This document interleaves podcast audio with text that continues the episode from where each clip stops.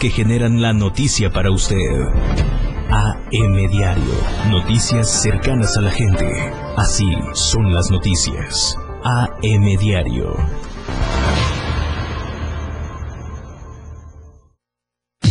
...97.7... La radio del diario. Más música en tu radio.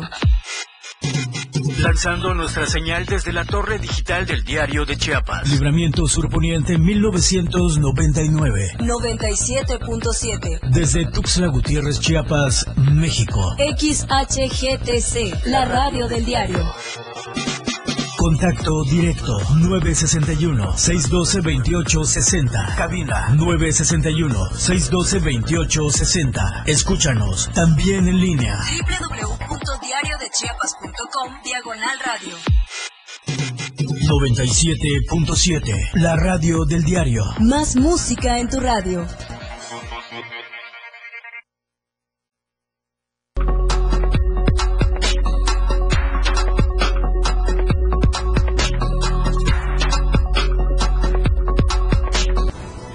Enfrentamiento entre la Guardia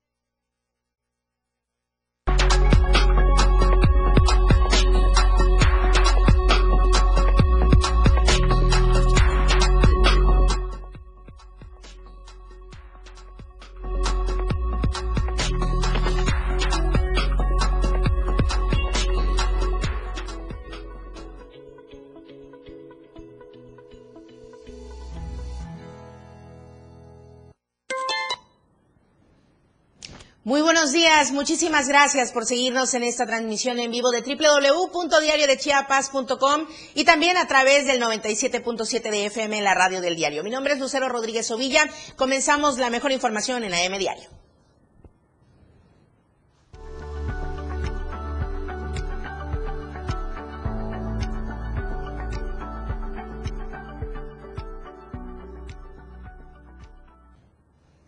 Las temperaturas en esta mañana de viernes 5 de noviembre de 2021. Tuxtla Gutiérrez, una máxima de 29 grados y una mínima de 19 grados. San Cristóbal de las Casas, 19 grados la máxima, 9 grados la mínima. Comitán, 24 grados como máxima, 10 grados como mínima. Y en Tapachula podría ser una temperatura máxima de 30 grados y una mínima de 21 grados. Hay que estar atentos porque las lluvias se esperan muy fuertes con tormentas eléctricas en ocho regiones de la entidad, mientras que en siete regiones más se prevén lluvias fuertes. ¿Cómo va la caravana migrante? En Tonalá está mi compañero Eric Ordóñez. Muy buenos días. Bien, ahorita vamos a conectar con Eric Ordóñez y vamos luego con Edgar Castillo. Edgar, muy buenos días. Edgar Castillo, buenos días. ¿Cómo está la situación después del enfrentamiento suscitado el día de ayer entre eh, integrantes de la Guardia Nacional y algún sector de esta caravana migrante, donde las decenas que se quedaron eh, rezagados en alguna parte de esta caravana que ha venido avanzando desde Tapachula desde finales del mes de octubre y que se enfrentaron el día de ayer con piedras y palos eh, pues con eh, elementos de la Guardia Nacional, donde un oficial resultó herido. Edgar Castillo, buenos días. ¿Qué tal? Muy buenos días. Así como lo comentabas ayer, y este, así es, eh, a las cuatro, alrededor de las cuatro de la mañana que salió eh, la caravana migrante, eh, fueron, este, se enfrentaron ayer con eh, la Guardia Nacional, donde resultó un oficial herido y por otra parte un migrante también resultó herido. Eh, sin, eh, bueno, se comentó que no hay ninguna, este, persona, persona de gravedad, ¿verdad? Entonces la caravana siguió avanzando. El día de ayer avanzaron eh, desde el municipio de Pijijiapan hasta ah, el día de ayer eh, que llegaron la noche en, camiones. Eh, eh, se les hizo más rápido agarrar este una unidad, varias unidades a su paso y fueron que llegaron ayer a las alrededor de las ocho de la, de la noche y se encuentran en el Parque Central Esperanza, donde ahí se les dio asistencia médica eh, por parte del Ayuntamiento Municipal que preside el ciudadano eh, Natividad de los Santos eh, Miranda eh, y también el Centro de Derechos Humanos Digna Ochoa, que ellos, eh, a cargo de Nathaniel Hernández Núñez, quienes ellos vienen junto del, con la caravana para darles asistencia eh, alimentaria y también ven ellos que no se les este atropelle sus derechos humanos. el día de hoy permanecen, amanecieron en el en el Parque Central Esperanza y esperan el arribo de otra caravana que viene rezagada y que son más o menos alrededor de otras 700 personas y hoy en el municipio de, de Tonalá se encuentran alrededor de mil, es decir, más o menos estaríamos esperando que al mediodía eh, arribe esa caravana y sean alrededor de dos mil este, migrantes que estén avanzando a que el destino final es a la Ciudad de México. Eh, se espera también que el día de hoy a las cuatro de la tarde sigan avanzando en el al municipio de, de Arriaga y también donde las, los espera la funcionarios municipales para darle asistencia médica y alimentaria. Esto es el reporte desde el municipio de Tonalá, Chiapas. Gracias, Edgar. Muy buenos días. Muy buenos días. Bueno, voy a ahondar un poquito más en lo que sucedió el día de ayer, porque eh, durante el despliegue que se dio por parte de los elementos de la Guardia Nacional, los militares lograron detener a un promedio de 30 migrantes, 30 extranjeros, que pretendían ir por otro grupo de, de personas que van en esta caravana, pero resulta que los recibió eh, pues esta esta situación del operativo. Entonces, luego de haber eh, pues detenido a estos 30 migrantes, estos 30 extranjeros aproximadamente, como parte de este operativo, la Guardia Nacional decidió ir por otro grupo más y es cuando se da este enfrentamiento entre piedras, palos y bueno, donde entre todo esto, un agente de la Guardia Nacional quedó inconsciente en el lugar, fue cargado por los mismos migrantes y trascendió que presuntamente la estrategia para desarticular la caravana será ir conteniendo o ir deteniendo a los que se vayan quedando distantes del grueso del contingente, que fue lo que ocurrió en esta primera instancia lo que le estamos comentando entre Jijiapan y Tonalá, porque pues e, es más largo sobre todo este tramo carretero y por ello se habla de implementar este tipo de acciones. Son unos 80 kilómetros y sobre todo está más despoblado. Este choque que se dio entre los migrantes y los integrantes de la Guardia Nacional se produjo, hay que recordarlo, cuatro días después del incidente que se registró en un camino rural también del transcurso de esta zona que va transitando esta caravana migrante, donde elementos de la Guardia Nacional dispararon contra una camioneta que iba con más de 10 migrantes, donde ya se habla de dos muertos por esta misma situación. ¿Ya está Eric Ordóñez? Adelante, por favor, Eric. Buenos días.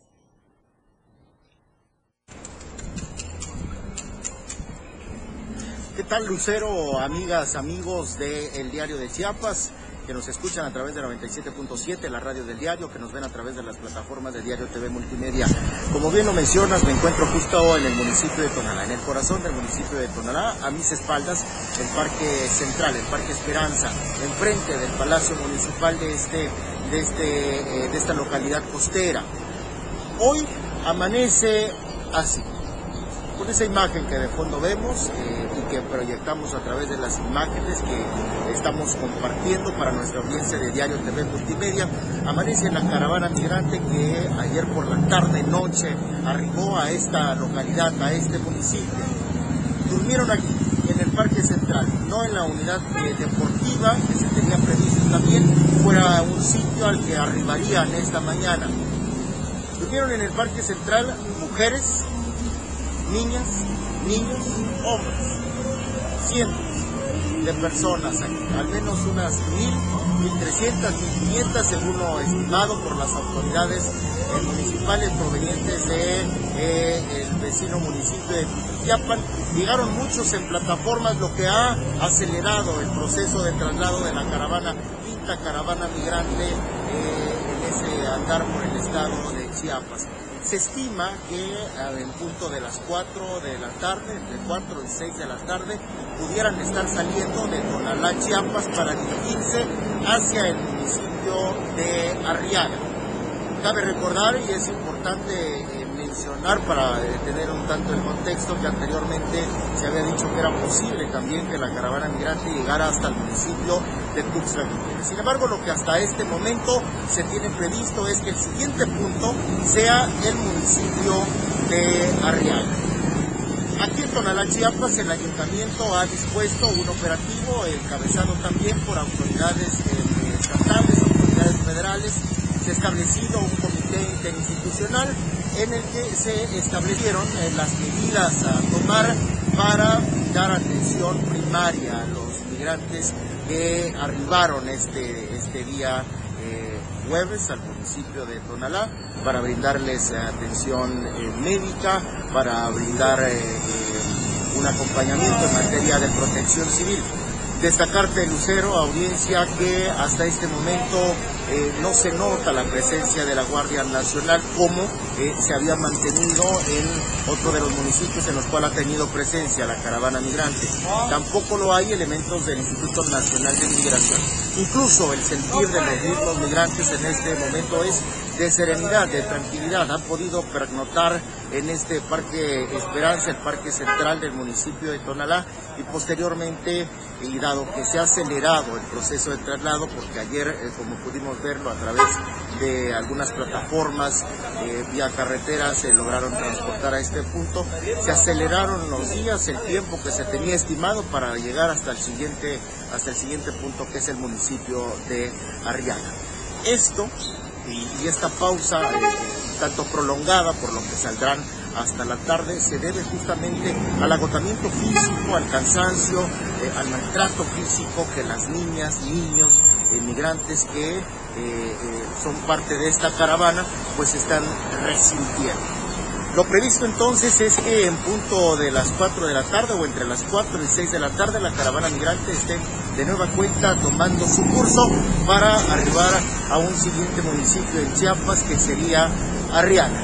Y posteriormente, según eh, les insisto, eh, eh, uno de los puntos que se tiene a continuación sería el estado de Oaxaca, aunque les repito, esta parte no está definida porque en algún momento se había establecido también que un destino sería Tuxtla Gutiérrez, la capital de Chiapas, donde se encuentran también las instalaciones del Instituto Nacional de Migración. Con estas imágenes y con este reporte, eh, devuelvo cámaras y micrófonos hasta Tuxtla Gutiérrez, en donde se encuentra la torre digital del diario de Chiapas. Y eh, te agradezco a ti, Lucero, el favor de su amable audiencia, comentarte también, anticiparte que estaremos dando puntual seguimiento este día al proceso de la caravana migrante. Un saludo. Así será, Eric Ordóñez. Muchísimas gracias por el reporte tan completo. Vamos dando cobertura a toda esta situación de la caravana migrante con Edgar Castillo y Eric Ordóñez desde Tonalá por el momento. El próximo punto, ya lo dijeron, es el municipio de Arriaga. Vamos a seguir con más información. Aquí en Tuxtla Gutiérrez, a las afueras del Congreso del Estado, se exhibieron los rostros de los 21 desaparecidos en Panteló. Es la información de Ainer González. A más de tres meses de haber sido retenidos por el grupo de autodefensas denominado El Machete, familiares de 21 personas que se encuentran en calidad de desaparecidos en el municipio de Pantelo se pronunciaron este jueves 4 de noviembre de 2021 afuera del Congreso del Estado de Chiapas para solicitar la intervención de los legisladores. A través de varias lonas que fueron colgadas afuera del recinto legislativo, los familiares de los 21 retenidos reprocharon a las autoridades estatales la falta de información sobre este suceso, ya que desde el 26 de julio fueron emboscados por el grupo de civiles armados, donde destacaron que no saben qué pasó con ellos. Entre las lonas que cuelgan en los barandales del Congreso se distingue el mensaje Fuimos secuestrados del 26 de julio por el grupo El Machete en Pantelo, Chiapas. El lunes 26 de julio, autoridades ejidales y pobladores de 86 comunidades de Panteló, acompañados de los autodefensas, ingresaron a la cabecera municipal del municipio, mismo día donde se reportó que hombres con palos y machetes quemaron decenas de casas, saquearon comercios, se apoderaron de la alcaldía y expulsaron a las autoridades municipales, a las que acusan de proteger al grupo criminal de los Herrera, señalados de vender drogas, asesinar y extorsionar a cientos de familias de dicho municipio. Las 21 personas secuestradas fueron acusadas por el machete de formar parte del grupo criminal de los Herrera, quienes fueron golpeados, amarrados y exhibidos en la plaza central de Panteló, de ser quienes han generado la violencia en el municipio por varios años. A partir de esa fecha, los familiares de los 21 detenidos se han manifestado en Tuxtla Gutiérrez y en la Ciudad de México para exigir la aparición con vida de los hombres que fueron vistos por última vez en la cabecera municipal de Pantelo. Para Diario de Chiapas, Ainer González. Vamos al corte comercial, el primero de AM Diario. Regresamos con más información. momento regresamos con más de AM Diario. 97.7 Las 8. Con 15 minutos. Oye, ¿sabes que mañana es un día especial? En serio, imagínate.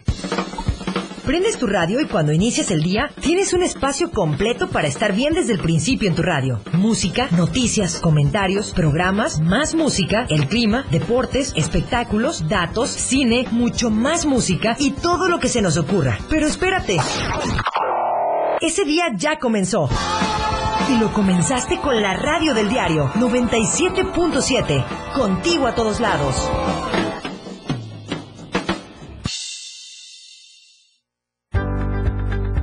Hola, soy Gerardo Toledo, presidente de la Fundación Toledo AC, y en esta ocasión me quiero referir a ti para invitarte al primer concurso de ilustración, arte y salud pública, prevención y tratamiento de la diabetes. Este evento se debió haber desarrollado el año pasado, pero como consecuencia del COVID-19 decidimos posponerlo. Ante ello y con el compromiso de cumplir con este acuerdo, planteado en su origen por Benar y Fundación Toledo, le damos continuidad a esta propuesta. El concurso tiene el objetivo de incentivar la producción artística local y en esta primera edición se enfocará a jóvenes de 18 a 36 años de edad y tendrá como temática la prevención y el tratamiento de la diabetes. La clínica Benar es especialista en el tratamiento del pie diabético y su fundador, el doctor Antonio Muñoa, es un entusiasta del arte que ve con buenos ojos participar en alianzas como lo hace en este caso con la Fundación Toledo. Nos interesa en esta ocasión que el concurso considere el arte y la salud pública, primero que nada porque deseamos sumarnos a la concientización de una enfermedad mundial que representa una realidad y problema de salud que tiene que ver con la alimentación, hábitos diarios y herencia genética. Hoy existen pocos concursos, premios y convocatorias a nivel estatal y mucho menos a nivel municipal. Este concurso estatal de ilustración es importante que se destaque que en cuanto al monto de las premiaciones serán de 8 mil pesos al primer lugar, 5 mil al segundo lugar y 3 mil pesos al tercer lugar. Los participantes pueden mostrar su interés a través de nuestra página de Fundación Toledo gmail. Y la convocatoria se amplía en términos del plazo que se tenía previsto del 21 de octubre a petición de los participantes hasta el 13 de noviembre, semana en la que por cierto se celebra la lucha mundial contra la diabetes. Nuestro concurso se le celebrará entre el 18 y el 25 de noviembre. Esperamos tu participación. Muchas gracias. La radio del diario. Continuamos con más de AM Diario.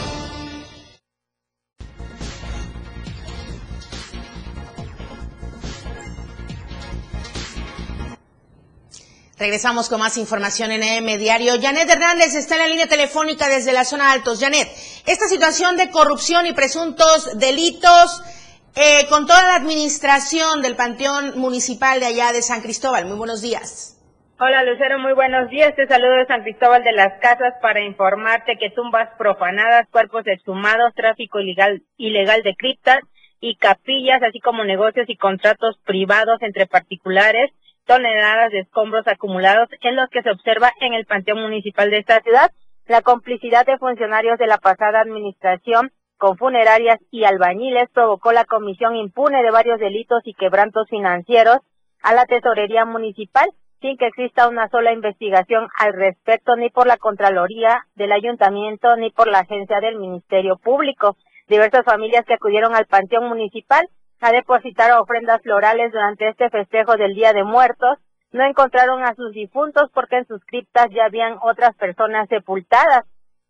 Con el visto bueno del ex administrador del Panteón Municipal y grupos amafiados de albañiles aprovecharon que el panteón estuvo cerrado por más de año y medio como medida sanitaria por la pandemia del coronavirus y ante la creciente demanda de espacios por el elevado número de fallecimientos, de manera impune y fuera de la legalidad traficaron y vendieron espacios sin importarles exhumar cadáveres, profanar tumbas y cambiarles de dueños a las ya existentes, señalaron familiares.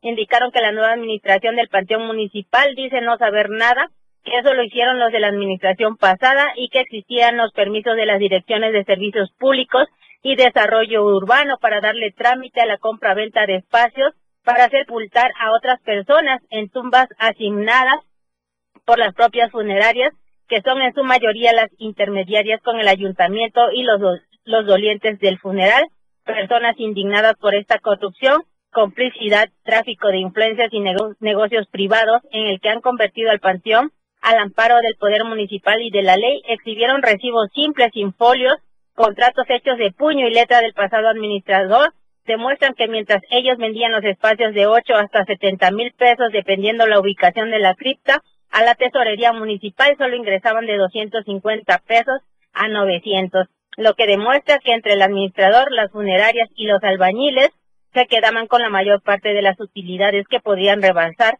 varios millones de pesos durante el 2020 y el primer semestre de 2021, ya que por el coronavirus se registraron hasta 25 sepelios en un solo día, lo que generaba ingresos irregulares hasta por un millón de pesos. Hasta aquí el reporte Lucero, muy buenos días. ¿Qué hará la actual administración municipal con este tipo de anomalías y presuntos delitos que sí pueden ser hasta del orden penal? Estamos hablando de exhumación de cadáveres. Así es, este, pues los familiares, porque la entrevista fue con los familiares, dijeron que van, que ya han pedido audiencia con el presidente municipal para que puedan intervenir a través de la Contraloría Municipal y sancionar a los servidores públicos que por acción o omisión permitieron, toleraron e incluso fomentaron este comercio ilegal en este espacio del Panteón Municipal. Firmas ahí, hay nombres ahí, las investigaciones deben seguir su curso. Muchísimas gracias, Janet, muy buenos días. Buenos días. Se ha denunciado por parte del Fraiba el desplazamiento forzado de más de 3.000 indígenas. Esta situación de conflicto agrario entre Aldama y Chenaló. Ainer González. Durante los primeros tres días del mes de noviembre, alrededor de 3.000 niños, niñas, mujeres, hombres y ancianos de 10 comunidades del municipio de Aldama han sido desplazados de su territorio por una imparable violencia perpetrada por grupos paramilitares de la comunidad de Santa Marta Chenaló. El Centro de Derechos Humanos Fray Bartolomé de las Casas dio a conocer su preocupación por la imparable violencia armada y el constante desamparo que 10 comunidades del municipio de Aldama viven diariamente en un entorno desolador. De acuerdo a información proporcionada por los representantes de los desplazados del municipio de Aldama, el Fraiba recordó que desde las 5 horas del lunes 1 de noviembre de este año empezaron a incrementar los ataques armados y que hasta la mañana del jueves 4 de noviembre han registrado 47 ataques con armas de alto calibre que han generado desplazamiento interno forzado de aproximadamente 3.000 personas. Las 3.000 personas desplazadas puntualizó el Centro de Derechos Humanos que pertenecen a las comunidades de Chaimonte, Cuxtón, Chivit, Yetón, San Pedro Cotzilnán, Tabac, Coco y una parte de Chunchek que han abandonado sus casas huyendo a las montañas para refugiarse. Lo anterior denunció que las agresiones son atribuidas a un grupo de personas armadas que operan desde la comunidad de Santa Marta Chenaló, quienes no han cesado las agresiones armadas, afectando a habitantes que se encuentran sitiados. Ante este escenario, el Fraio manifestó su preocupación por la escalada de la violencia hacia las comunidades de Aldama, que desde hace cinco años han sido permanentes las violaciones a los derechos humanos en ese territorio de los Altos de Chiapas. Todo esto agregando que, la, que ha sido bajo la tolerancia y complicidad del gobierno mexicano. Para Diario de Chiapas, Ainer González. En otros temas, la organización de la sociedad civil Las Abejas de Actial recibirá el tercer premio a la defensa ambiental Mariano Abarca el próximo 27 de noviembre en el eh, decimosegundo aniversario del asesinato de Mariano Abarca Roblero. Por ello, las organizaciones del premio convocaron a las diversas eh, pues asociaciones solidarias que han acompañado el caminar de las abejas a la entrega de este reconocimiento por ser el refugio del territorio de aquellas comunidades que ven amenazada su vida en un contexto de suma violencia que se despliega por el territorio chiapaneco, pero en especial en la región de los Altos. Expresaron que la organización de la sociedad civil Las Abejas de Actial sigue participando en la defensa de la tierra y el territorio contra el modelo extractivo y en la búsqueda de alternativas locales. Representantes de las 35 organizaciones, movimientos y colectivos que avalan el premio hicieron extensiva la invitación a la ceremonia de entrega de este reconocimiento. Supuesto y presunto incumplimiento de obras en el municipio de Tila. Soy Di Rodríguez. Buenos días. Hola, ¿qué tal? Muy buenos días, Lucero. Pues te comento que en el municipio de Tila La Asamblea Popular en Defensa de los Pueblos eh, chiapanecos que componen 23 comunidades se manifestaron la tarde de este jueves, esto por la falta de atención por parte del edil, el edil Limber Gutiérrez Gómez. Los habitantes señalaron que con esta administración ya serán cinco las veces que ha gobernado y el municipio eh, pues sigue sin ningún cambio, manifestaron ellos, pues es solo de beneficio para la cabecera municipal, eh, José Limar, en donde se encuentra ubicado pues la presidencia municipal. Con pancartas exigieron al alcalde una audiencia para ser atendidos. Caso contrario, tomarán el ejemplo de otros municipios y formarán un, grupo, un grupo de choque para que el gobierno obedezca. Hasta el momento, el alcalde no ha emitido ninguna información, por lo que se presume se, espera que exista un diálogo, pues muchos habitantes están inconformes por la falta de atención por parte del alcalde Limper Gutiérrez Gómez Lucero. Rodríguez, muy buenos días. Muy buenos días. La nota roja de la verdad impresa, Diario de Chiapas.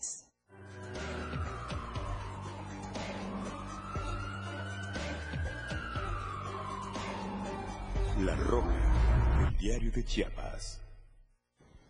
Aquí en Tuxtla Gutiérrez, una camioneta terminó volcada a su costado debido a una falla mecánica.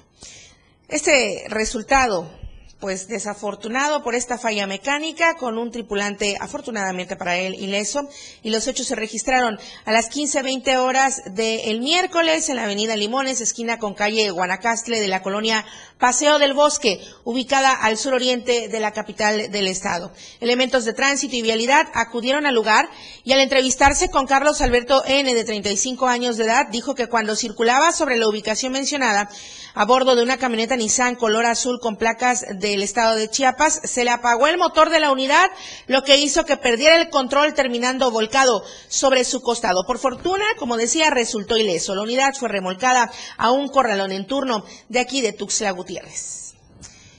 En las últimas horas, la Fiscalía General del Estado encabezó un operativo eh, interinstitucional para el desalojo pacífico del predio denominado Galicia IO Canta La Palma, este de 45 hectáreas, ubicado en el kilómetro 22.4 de la carretera que conduce a la localidad de Puerto Madero, y se restituyera a su legítimo propietario. En la diligencia participaron elementos de la Policía Especializada de la Fiscalía General del Estado, de la Secretaría de Seguridad y Protección Ciudadana del Estado Municipal, de allá de Tapachula, de la Secretaría General de Gobierno y de Protección Civil también. Una vivienda se incendió en el municipio de Simón. Muy buenos días, David Morales. ¿Qué tal, Lucero? Muy buenos días. Eh, daños materiales arrojó el incendio de una vivienda provocada por las brasas de, un fogón que alcanzó el techo de madera. Este siniestro se registró ayer en la mañana en el ejido Guadalupe Victoria, en el municipio de Simón, por lo que se movilizaron los bomberos de Comitán y paramédicos de este lugar. Cuando llegaron los bomberos, se hicieron cargo de sofocar las llamas del voraz incendio que consumía en su totalidad la vivienda de una familia de bajos recursos que, logró, logró, salir ileso. Y después de que apagaran el incendio, los bomberos auxiliaron a la familia afectada para así de este poblado que está a más de 25 kilómetros de Comitán. Los vecinos de los afectados se solidarizaron para apoyarlos y, y al perder, ya que esta familia perdió todas sus cosas en este sorpresivo incendio que alarmó a todo el poblado. Hasta aquí mi reporte. Muy buenos días. Híjole, infortunado incidente, lamentablemente por las pérdidas materiales, pero por fortuna también lograron salvar la vida. Muchísimas gracias, Adibet. Muy buenos días. Buenos días. Recuerde que hoy es día de opinión con Don Polito. Vamos a cerrar la semana con todo este tema de la caravana migrante, el enfrentamiento que se dio el día de ayer y todo en la opinión de Don Polito. Pero antes de ir al corte comercial, quiero compartirle la encuesta que sigue circulando durante todo el día de hoy. ¿Estás de acuerdo en que Chiapas cuente con el servicio de Uber? Usted puede contestar sí, no o no me interesa. A nosotros sí nos interesa saber su opinión, que comparta esta encuesta y Efraín Meneses estará dando los resultados a las 7 de la noche el día de hoy en Chiapas al cierre. Todavía tiene tiempo, participe. Vamos al siguiente corte comercial, regresamos con la información deportiva. Más de AM Diario, después del corte. 97.7. La radio del diario. 97.7. La radio del diario. Más música en tu radio. Lanzando nuestra señal desde la torre digital del diario de Chiapas. Libramiento Surponiente 1999. 97.7. Desde Tuxtla Gutiérrez, Chiapas, México. XHGTC. La radio del diario. Contacto directo 961-612-2860. Cabina 961-612-2860. Escúchanos también en línea. www.diariodechiapas.com Diagonal Radio. 97.7. La radio del diario. Más música en tu radio. Las 8. Con 30 minutos. La radio del diario presenta la portada de este viernes 5 de noviembre de 2021. Adeuda ISTE a trabajadores. Apoyos a policías de la costa y Soconusco. Avanza obra de paso a desnivel. Yamil asegura ayudar con corazón a la Cruz Roja. Se enfrentan migrantes y Guardia Nacional. En Mapastepec, Rutilio inaugura alumbrado público. Denunciarán penalmente a Jerónima Toledo. 12 casos positivos por COVID-19 en las últimas horas en Chiapas. Rechazan tiempos de reforma eléctrica. Frente frío causará lluvias. Estamos a diario contigo.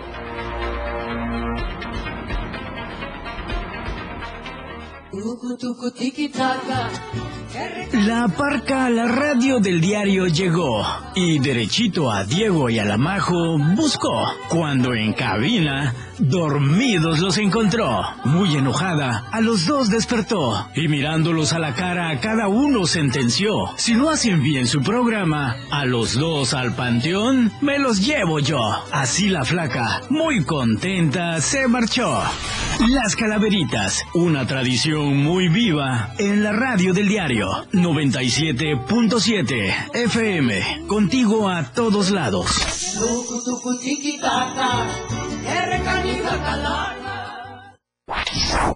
Ahora la radio tiene una nueva frecuencia. 97.7. Hoy la radio es la radio del diario. Contigo a todos lados. 97.7, la radio del diario. Más noticias en la radio del diario. AM Diario.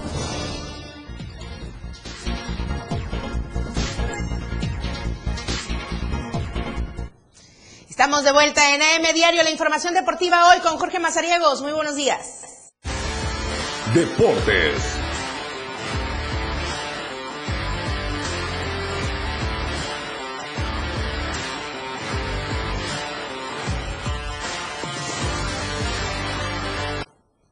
Lucero Rodríguez, amigos de AM Diario, muy buenos días. Por supuesto, saludar a todos los que nos están escuchando a través de la frecuencia del 97.7 de FM.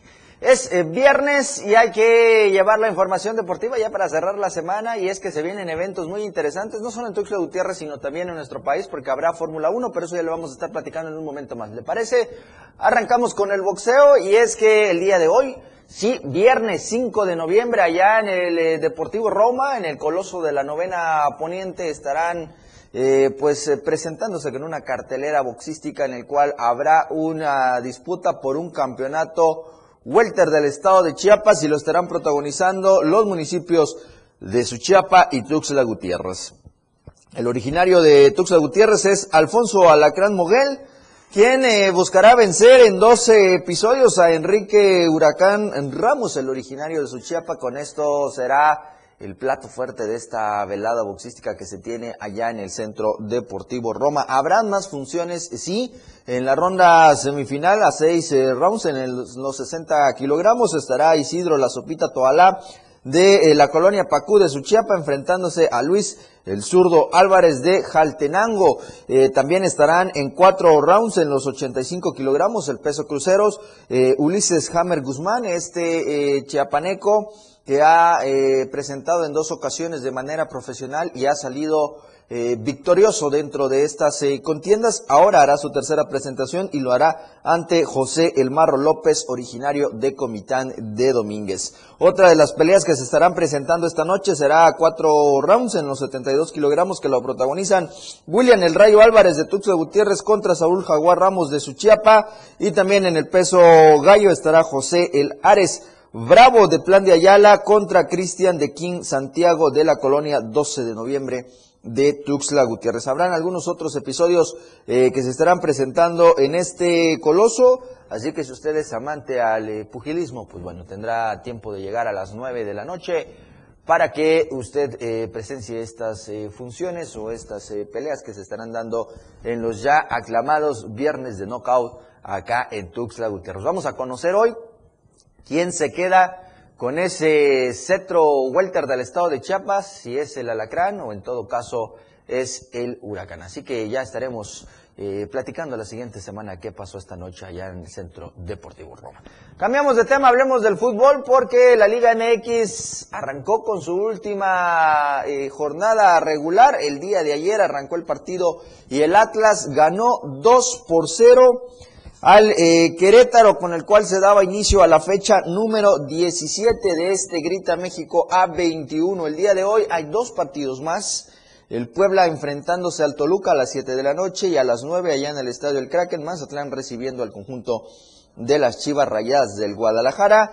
Mientras que el fin de semana estará para mañana, León recibiendo al Necaxa a las 5 eh, de la tarde en el Estadio Azteca, a las 7 estará el América recibiendo al cuadro del Monterrey, un eh, partido que llama mucho la atención en esta fecha número 17. También estará a las 9 en el Volcán eh, los Tigres recibiendo al conjunto de los Bravos de Juárez y mañana también Tijuana en la frontera norte recibiendo al equipo del Pachuca. El domingo, la misión imposible para los Pumas después de perder el partido pendiente que tenían contra Santos, cayeron 3 por 0. Ahora necesita el equipo universitario un milagro para poder avanzar a la ronda de repechaje y lo tendría que hacer el domingo a las 5 de la tarde en casa cuando reciba al equipo de la máquina cementera de la Cruz Azul. Y el domingo a las 7 de la noche se estaría jugando el último encuentro. Santos recibiendo al equipo del Atlético de San Luis para así ponerle punto final a lo que sería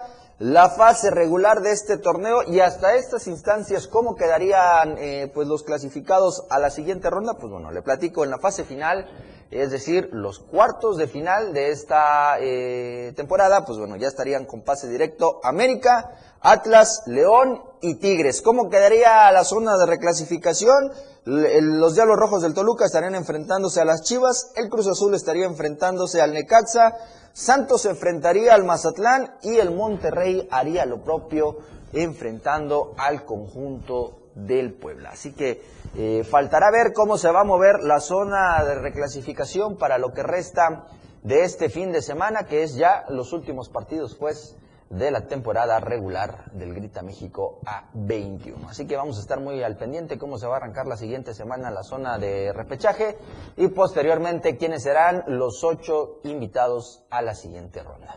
Para cerrar esta sección vamos a hablar de la Fórmula 1, sí, porque ya desde esta semana se arrancó con la fiesta del Gran Premio de México, hoy arrancan las prácticas, hoy viernes eh, estarán eh, todos los pilotos allá en el Autódromo Hermano Rodríguez para comenzar con esta práctica. Hoy serán dos. El día de mañana, sábado, está la tercera y la última para dar también eh, paso a la clasificación, para buscar la pole position, por supuesto, en este gran premio de México que arrancará el día domingo. La casa del piloto mexicano Sergio Checo Pérez espera con ansias ver triunfar al mexicano, estar en el podio y por supuesto también él viene motivado después de lo eh, realizado allá en Austin, Texas, en los Estados Unidos, en el Gran Premio eh, previo al de México, por lo cual eh, buscará que su equipero Max Verstappen también pues, pueda ser pues, un día favorable para la escudería de Red Bull y con ello puedan quedarse con el podium. Eh, como siempre, este gran premio o este, esta temporada de la Fórmula 1 está peleada con dos escuderías.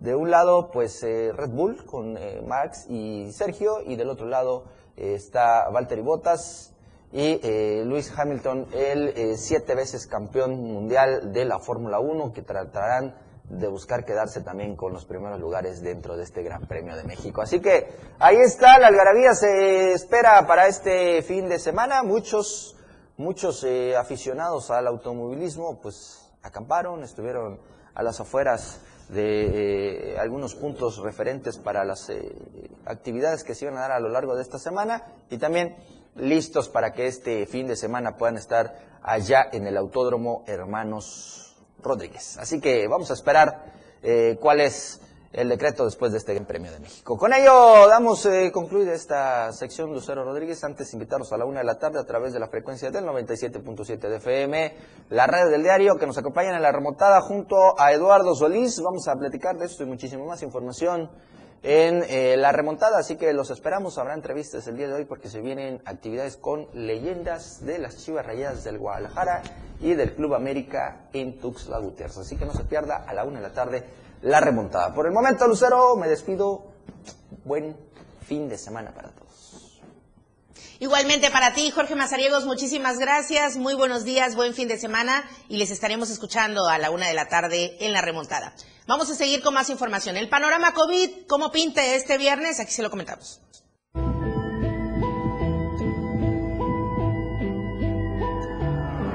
COVID-19.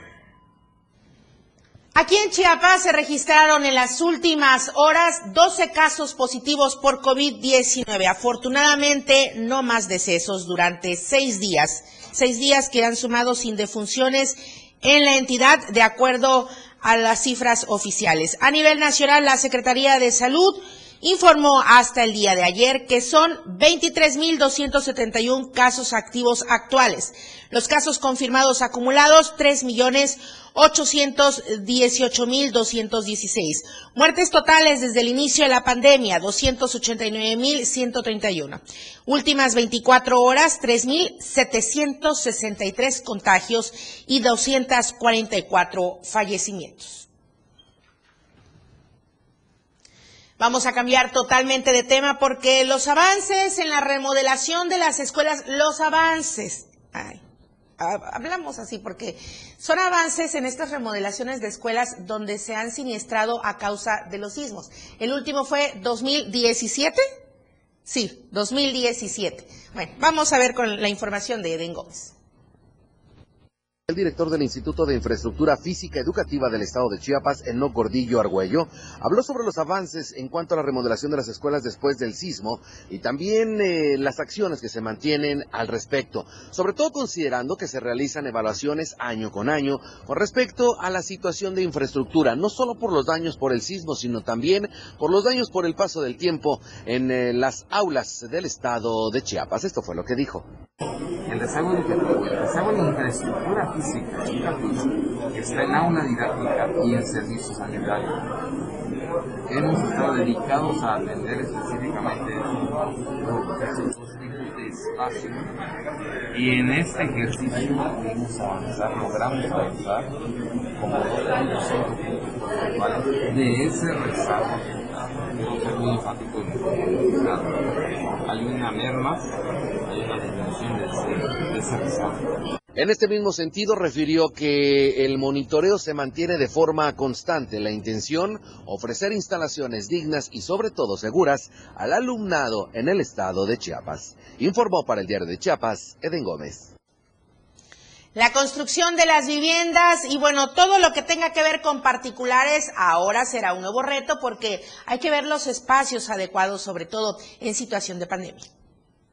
La construcción de viviendas por parte de los particulares no debe ser un tema a la ligera, considerando que la entidad está entre las que más actividad sísmica tienen en el país, así opinó la presidenta del Colegio de Arquitectos Chiapanecos, Mónica Budoira Cruz. Que todavía falta mucho, y, falta mucho porque todavía no, no sopesan este pues esta, este, esta balance, ¿no? Que de invertirle un poquito ahorita a la planeación o, a los estudios que tenemos que hacer a veces eh, repercuten en que a lo mejor tengamos una construcción que en lugar de durarnos 15 años nos puedan durar 100, ¿no? Entonces, yo creo que sí es importante apostarle a eso, ¿no? Sí es importante este, asesorarse de- del profesionista adecuado. En este sentido, recomendó a quienes están por construir, ampliar o remodelar una vivienda a que inviertan en asesoría de un experto para construir con seguridad y evitar que un sismo ponga en riesgo no solo su patrimonio, sino hasta la vida de sus familiares.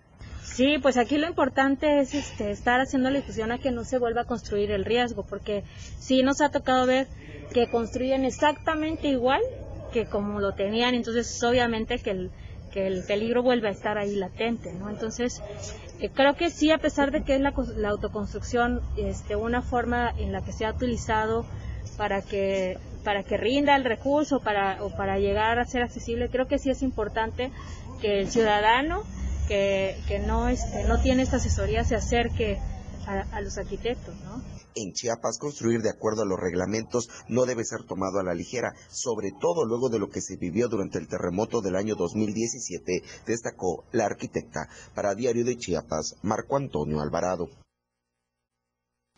Volvemos después del corte con la opinión de Don Polito. En un momento regresamos con más de AM Diario.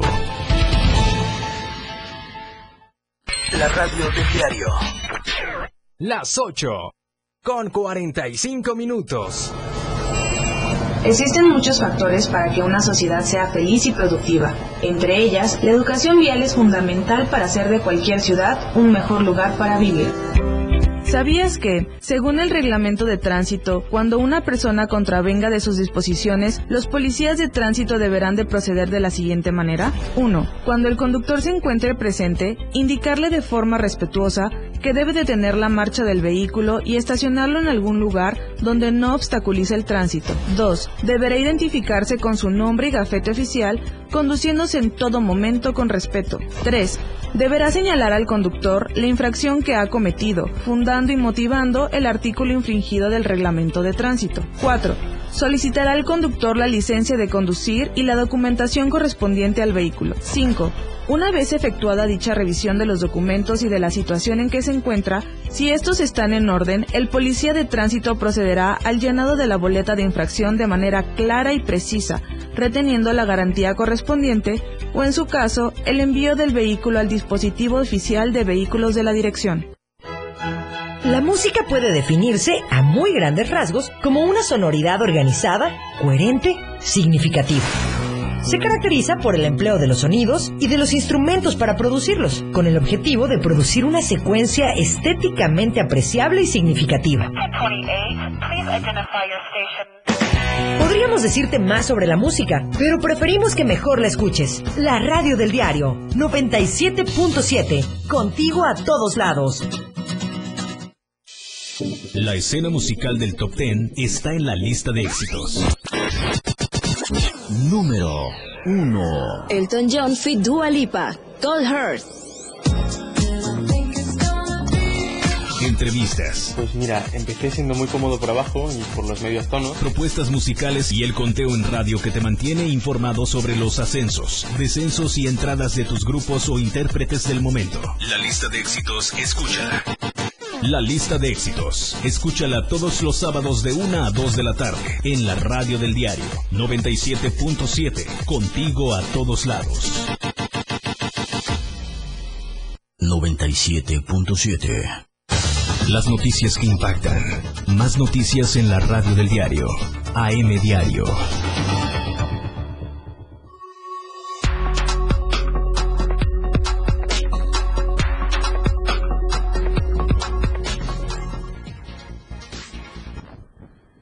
Estamos de vuelta en AM Diario con Don Polito. Lo prometido como cada viernes. Muy buenos días, Don Listo, Polito. listo, ya como cada viernes, ya. Ya para la final. botana de las 12. Sí, ya hombre, ya, ya el final, ya nos vamos, Ya ya. Bueno, los muchachos de producción todavía van a estar aquí un ratote, ¿no? Pero bueno, pues ya. Los esperamos. Les hacemos tiempo.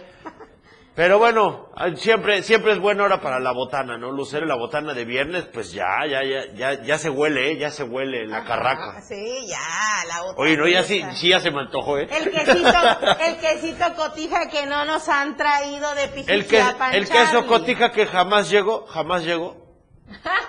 Dicen que allá en producción dicen que va a llegar, pues Una esperemos, ¿no? semana esperando.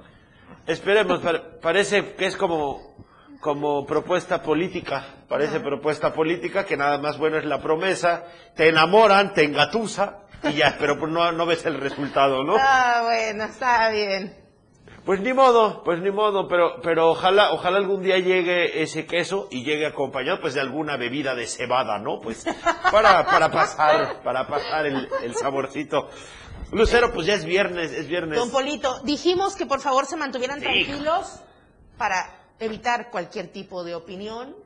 Si queremos acabar los viernes de buenas, eh, de buena A eso me refería. Opiniones, híjole, de temas no muy buenos, pero desafortunadamente este enfrentamiento suscitado el día de ayer entre migrantes y la Guardia Nacional otra vez. Sí, ese es el, ese es el tema que, que, bueno, ocupa muchísimo de los, de los encabezados y sobre todo, pues, en nuestro estado, porque, pues, es, es el primer filtro, ¿no? Es donde- donde hay. claro. Y, pues, este, pues sí, ayer hay un enfrentamiento entre la Guardia Nacional y un grupo de migrantes y las escenas, pues, son, son muy fuertes. Eh, Vemos a un grupo de, de, de inmigrantes, de pronto un, un Guardia Nacional se desmaya y llegan y lo patean. En las imágenes se ve cómo patean al guardia que está desmayado. Y ya después llegan algunos como a poner un poquito el orden y lo, lo sacan y lo ponen en la, en la orilla de la carretera y pues empiezan a echar airecito, ¿no? Para que, para que despierte. De- de- Es lo que hemos venido platicando todos estos días. Eh, es que es muy difícil controlar dos grupos eh, donde se van a enfrentar los nervios, el miedo, el terror, el coraje. Son muchas cosas que se juntan y pues bueno, estos episodios violentos pues definitivamente se van a seguir dando si no hay una estrategia distinta, aparte de la confrontación. Estaba leyendo que el enfrentamiento de ayer deja cinco guardias nacionales eh, lesionados, cuatro hombres, una mujer, ya están recibiendo atención médica, pero esto nos habla, ¿no? Que también los, los elementos de la Guardia Nacional están en peligro, porque bueno, pues una caravana migrante de miles de personas, pues es peligrosa. Estaba leyendo también que, que va a haber una estrategia que va a ser ya la, la Guardia, en donde van a empezar a, agarrar, a, a poder eh, detener a los grupos que se quedan eh, un poco rezagados. Es. Porque sin lugar a dudas enfrentar esa magnitud es más complicado, ¿no? Entonces, pues a lo mejor ir acompañándolos, pero, pero ya no eh, facilitar los enfrentamientos físicos, ¿no, Lucero? Sí, claro, no, es que, don Polito, aquí la situación también fue esta parte donde, pues, la gente que viene, digamos, más vulnerable o en condiciones de mayor riesgo, porque vienen mujeres embarazadas, porque vienen adultos mayores, porque vienen muchos niños, y entonces eso hace que vayan tal vez dispersándose un poco, y fue lo que ocurrió el día de ayer. ¿No? Un, un pequeño sector que decidió avanzar y entonces detienen a 30 y la Guardia Nacional va en este operativo por otros tantos más y es donde se da el enfrentamiento. ¿no? Y también lo que habíamos hablado el, el día miércoles, ¿no? Pues otro grupo rezagado, donde hay un, un enfrentamiento nuevamente. En ese caso hubo, hubo disparos, hubo desafortunadamente fallecidos. Y pues es, es otra vez, otra vez y otra vez. Es lo mismo que está sucediendo. Y pues desafortunadamente es algo que puede ser, eh, pues muy seguido si no se emplea una estrategia distinta. Porque además falta mucho para la Ciudad de México y muchísimo más para los estados del norte. Aquí lo vamos a decir de una vez, Lucero, si esto no empieza a caminar de una manera distinta, a haber mucho peligro cuando estemos, cuando los grupos migrantes estén pasando por los, los estados del norte. Ya estamos viendo, por ejemplo, en Veracruz, rescataron un grupo de migrantes. Hay, hay muchos peligros a los que se van a enfrentar. Estaba leyendo un poquito.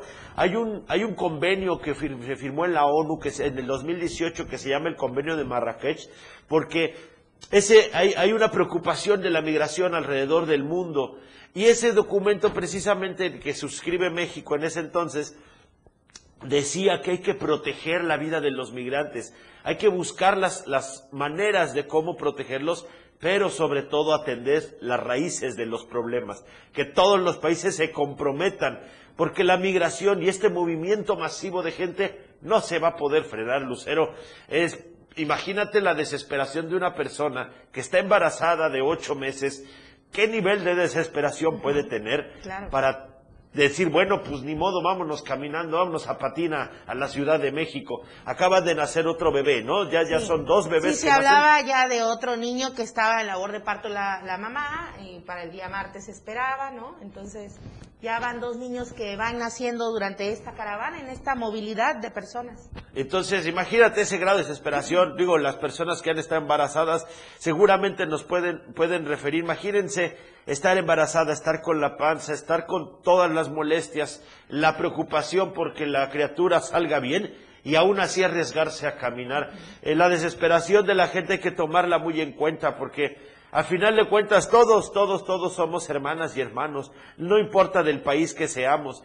Hay que hacerlo ordenadamente, hay que hacerlo con cuidado, pero también nosotros tenemos que estar conscientes de que ellos están buscando una mejor vida, no lo Claro. hacen, no lo hacen por buscar como Claro. antes se pensaba por delinquir, están buscando una mejor calidad de vida, De Lucero. acuerdo, y es lo que hemos escuchado, visto y observado en todos los testimonios, que buscan mejorar, sobre todo la gente que trae a sus hijos en brazos, a sus hijos en el vientre, vienen familias completas, pero también esto sucedido el día de ayer con el elemento de la Guardia Nacional también nos pone eh, en una situación de contradicción donde también hay derechos y respeto a todos eh, los derechos de, de- de los trabajadores, de los elementos de la Guardia Nacional, ¿no? Donde ellos finalmente están haciendo su trabajo. Aquí, aquí se ha dicho, Lucero, aquí no hay que apoyar, porque no se trata de buenos ni malos, no, No. son bandos, No, somos no. seres humanos todos. Los migrantes tienen sus derechos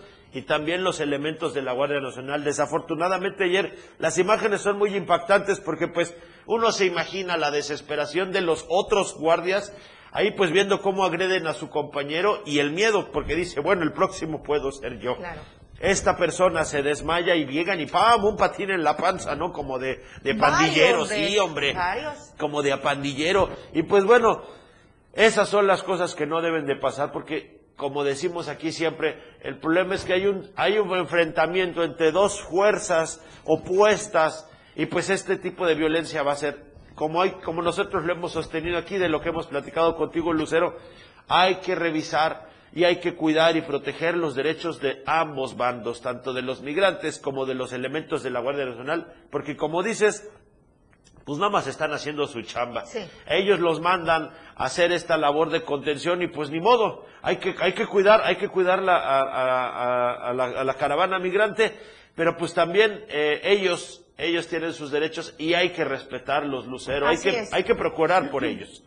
Don Polito, Vámonos. temas vámonos, más agradables. de viernes. Bueno, todo lo No, que pues. está hoy en nuestra portada de Diario de Chiapas. Ah, deuda de lista a trabajadores, a caray. Apoyo a policías de la costa y Soconusco, que bueno, avanza obra de paso a desnivel. Oye, ese paso a desnivel, ya que se apuren, hombre, ya Ay, que sí, esté. por favor, mucho tráfico. Ya, está difícil, ¿eh? Cruzar al del lado sur. Yamil, ayudar con corazón a la Cruz Roja. Se enfrentan migrantes y Guardia Nacional, ya habíamos estado hablando de esto. En Mapastepec, el gobernador Rutilio inaugura alumbrado público. Denunciarán penalmente a Jerónima Toledo. Híjole.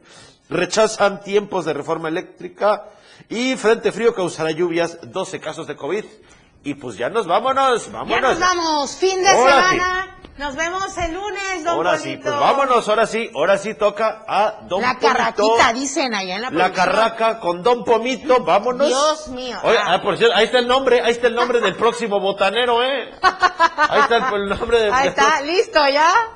visión de negocio, ¿eh? Visión de negocio. Bueno, don Polito, nos vemos el lunes, 8 de la mañana. Muchísimas gracias por seguirnos en AM Diario. Mi nombre es Lucero Vámonos. Rodríguez Ovilla, Alex Tapia en la asistencia de información. Gracias a todo el equipo. Muy buenos días. Vámonos. Vámonos, vámonos. Vámonos ya, vámonos. vámonos. Desde temprano usted quedó informado. AM Diario. Nuestro compromiso es entregarle los sucesos que generan noticias. AM Diario. La noticia al momento. Por la radio del diario 97.7. AM Diario.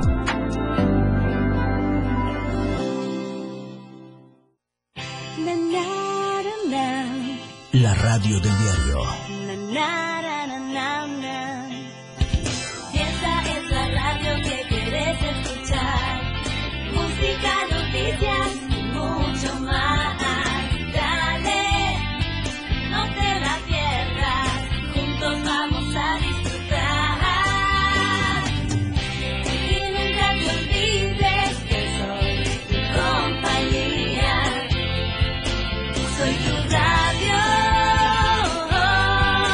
La radio del diario 97.7.